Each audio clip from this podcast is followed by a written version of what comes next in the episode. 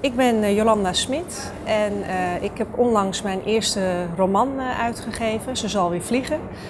Um, in het dagelijks leven ben ik marketing- en communicatieadviseur. Ik woon in Haarlem met mijn man en mijn dochter.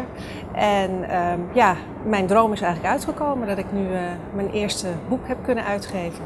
Mijn boek heet Ze zal weer vliegen. Het is een roman die deels gebaseerd is op autobiografische gebeurtenissen.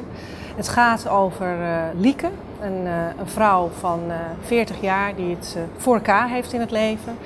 Um, ze heeft een gelukkig gezin, een mooie carrière, woont in een prachtig huis en ja, ze heeft eigenlijk niets meer te wensen. Uh, totdat er op uh, 5 december iets heel ergs gebeurt. haar dochter, dan vijf jaar oud, krijgt leukemie. En ehm, ja, wat er dan allemaal gebeurt is een, een relaas die gaat over het verliezen van het vertrouwen in het geluk. het huwelijk wat onder druk staat, maar ook de eenzaamheid van het gezin en met name van de moeder. Um, omdat um, ja, je toch in je eentje eigenlijk in zo'n strijd staat voor je kind. Um, dat is in essentie waar het verhaal over gaat. en wat ik ermee heb proberen over te brengen is dat uh, geluk heel kwetsbaar is en dat je dat ook moet koesteren. En dat wat voor heel veel mensen vanzelfsprekend lijkt, dat dat eigenlijk heel bijzonder is. En ik hoop ook dat dat uh, met het boek ja, overkomt. Wat was voor jou de drijfveer om, om dit boek te gaan schrijven? Ik heb eigenlijk mijn hele leven al een droom gekoesterd om ooit een boek te kunnen schrijven. Dat komt ook omdat ik al als uh, klein meisje in de bibliotheek kwam en ja, boeken hebben voor mij iets magisch. Maar ja, een druk gezin, een drukke baan. Het kwam er eigenlijk nooit van om een boek te schrijven. Totdat uh, in 2008 mijn dochter ernstig uh, ziek werd. Waardoor ik ook genoodzaakt was om te stoppen met mijn werk, met mijn carrière eigenlijk. En op een bepaald moment ben ik op een punt gekomen dat ik dacht, ik heb nu en materiaal om over te schrijven en ik heb de tijd om te gaan schrijven. En dat is eigenlijk het moment geweest dat ik ja, de daad bij het woord heb gevoegd en uh, ben begonnen met, uh, met schrijven. En wanneer is het boek precies uitgekomen en hoe lang heb je eraan gewerkt? Het boek is in mei 2016 verschenen. Um, en het is een heel lang proces geweest. Ik ben er in totaal zeven jaar mee bezig geweest. niet continu overigens. maar het was ook een enorme zoektocht. Ik ben ooit begonnen het op te schrijven toch als een soort persoonlijk verslag. En pas veel later ben ik tot de conclusie gekomen dat ik het veel beter kon eh, vervatten in een roman. En toen ben ik eigenlijk weer opnieuw begonnen. Um, en daarna zijn er ook heel veel uh, herschrijfsessies uh, overheen gegaan voordat ik er echt tevreden over was en vond dat het uh, publicatiewaardig was. Wat is voor jou de essentie eigenlijk van, van schrijven? Het mooie wat ik zelf vind van schrijven is om toch mensen te raken. Uh, dat mensen echt het beleven alsof ze ernaast hebben gezeten. Uh, dat vind ik zelf ook heel mooi als ik een boek lees, dat ik er echt in mee word, word gezogen. Um, en wat ik heb gemerkt is dat ik op zich best wel leuk kon schrijven, maar dat het verslag zoals ik ooit ben begonnen, dat dat heel erg uh, vertellend was en niet wat ze met zo'n mooi woord zeggen beeldend. En uh, ik ben later ook een opleiding gaan volgen tot uh, romanschrijven en toen heb ik eigenlijk geleerd hoe je een verhaal ook in scènes kunt schrijven, zodat het veel meer ja, een, een, een, als, als het ware een film wordt waar je uh, onderdeel van bent. Dat vond ik heel moeilijk in het begin. Maar uiteindelijk als je dat doorkrijgt, dan zie je wel wat een verschil dat kan maken. En ik vind het ook heel bijzonder om dat nu ook teruggespeeld te krijgen van lezers. Dat ze echt zeggen van ja, het is alsof ik ernaast zit en uh, ik, ik beleef het met je mee. Wat kan het schrijverschap moeilijk maken? Het, wat moeilijk is aan schrijven is enerzijds praktisch dat je um, er tijd voor vrij moet maken. En dat is gewoon heel lastig als je gewoon een fulltime baan hebt en een gezin daarnaast uh, en nog allerlei andere verplichtingen. Dus de ruimte vinden om te kunnen schrijven. Um, anderzijds is het ook een mentaal dingetje wat ik heel lastig vind aan schrijven. En dat is dat inwendige stemmetje in je oor uh, die je continu corrigeert terwijl je aan het schrijven bent. Ik heb daar zelf heel veel last van. Dat als ik aan het schrijven ben, dat ik vaak uh, ingefluisterd krijg, ja dat is toch nog niet een mooie zin of is het wel duidelijk genoeg. En onder andere met de schrijfopleiding heb ik wel ook geleerd om dat meer los te laten. Om eerst gewoon het te laten vloeien, hè, wat er uit je pen rolt, of eigenlijk uit de, uit de laptop. Ehm, en, ehm, en pas daarna kritisch te gaan kijken naar de tekst en daar verbeteringen in aan te brengen. Maar dat vind ik nog steeds heel lastig, om gewoon vrij uit te schrijven. Een eigen boek uitgeven, hoe heb je dat beleefd? Ik vond het heel spannend om een boek uit te geven in eigen beheer. Um, het was ook niet mijn eerste keuze, als ik heel eerlijk ben. Ik heb geprobeerd om toch eerst eh, een uitgeefcontract te krijgen. Ehm, dat was bijna gelukt en toen werd er toch weer de stekker uitgehaald. En uh, daarna heb ik nog een aantal afwijzingen gekregen van uitgevers. En op een bepaald moment dacht ik, nou, dan ga ik het in eigen beheer doen. Achteraf bezien denk ik dat het juist een hele goede keuze is geweest. Um, want ik vind het ook heel leuk om te doen. Het is spannend. Um, het is helemaal van jezelf. Je kunt het naar eigen inzicht kun je het doen. Um, en het voelt een beetje alsof je een eigen bedrijfje hebt. Dat je, ja, het is een soort mini-onderneming om het zelf uit te geven, om het zelf te promoten. Uh, om zelf de PR te regelen. Ik kan het iedereen aanraden, maar het kost wel heel erg veel energie. Wanneer ben je begonnen met de promotie?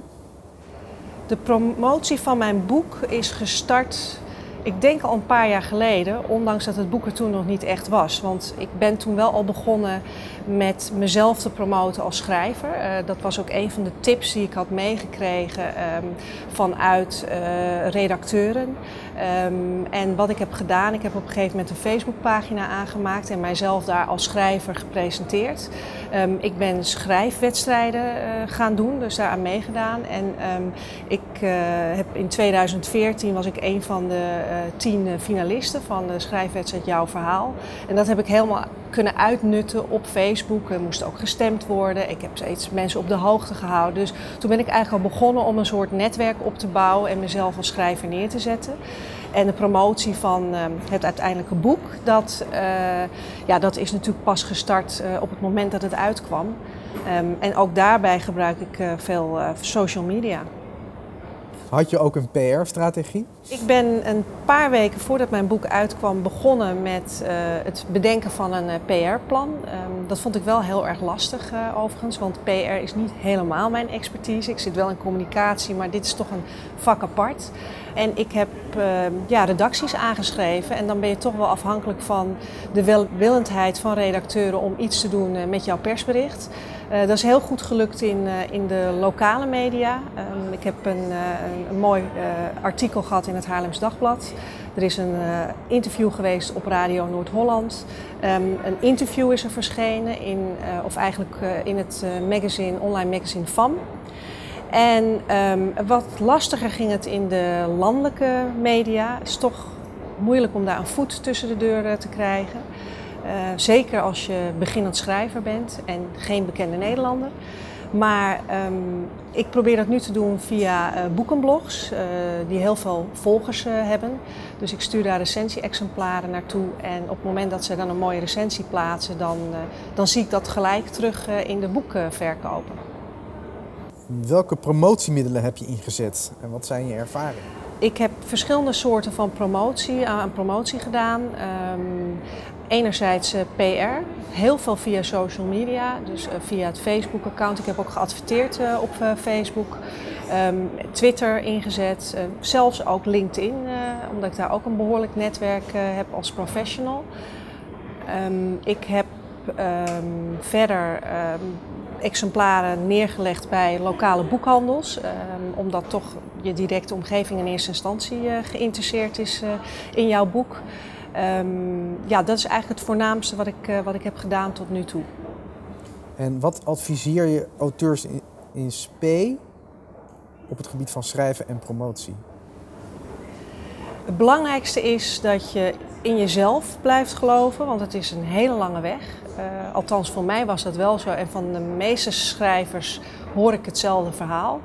Uh, dus je moet doorzetten. Um, het is ook belangrijk om snel of tijdig in ieder geval um, meelezers te hebben voor je boek. Ehm, want feedback van anderen, dat, daar leer je gewoon heel veel van en daar wordt je boek uiteindelijk beter van.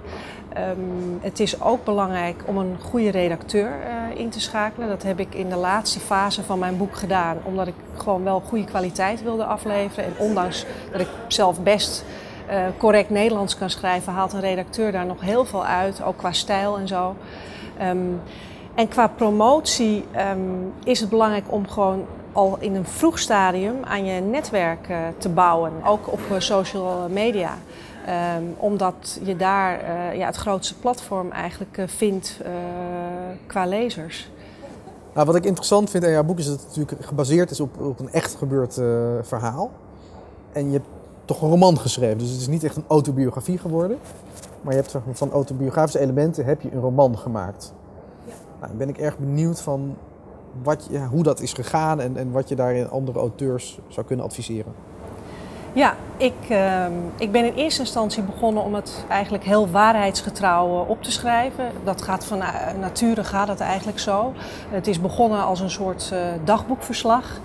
Um, en gaandeweg had ik toch het gevoel dat het een roman moest worden. Ten eerste omdat ik zelf meer afstand uh, wilde nemen, um, maar ook omdat voor de buitenwereld ik niet wilde dat het gezin herkenbaar was. Um, maar het is nog heel erg lastig om die stap te maken. Heel veel mensen gaan schrijven als ze nog midden in het verhaal zitten en Um, waardoor het heel eenzijdig eigenlijk wordt. Um, het is veel beter om op een bepaald moment afstand te nemen, uh, misschien het zelfs een tijdje te laten liggen.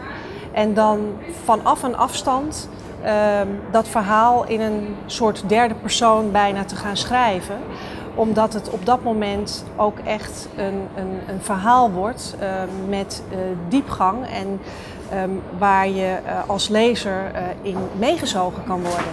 Uh, in plaats van dat het alleen maar uh, ja, je eigen ervaring is en je eigen uh, gevoel wat je op het papier smijt. Ja, de essentie van is toch mensen raken, en, maar ook een boodschap overbrengen. Dat heb ik ook geprobeerd in mijn boek te doen. Om wel iets mee te geven aan de lezer waar ze later nog eens over na kunnen denken.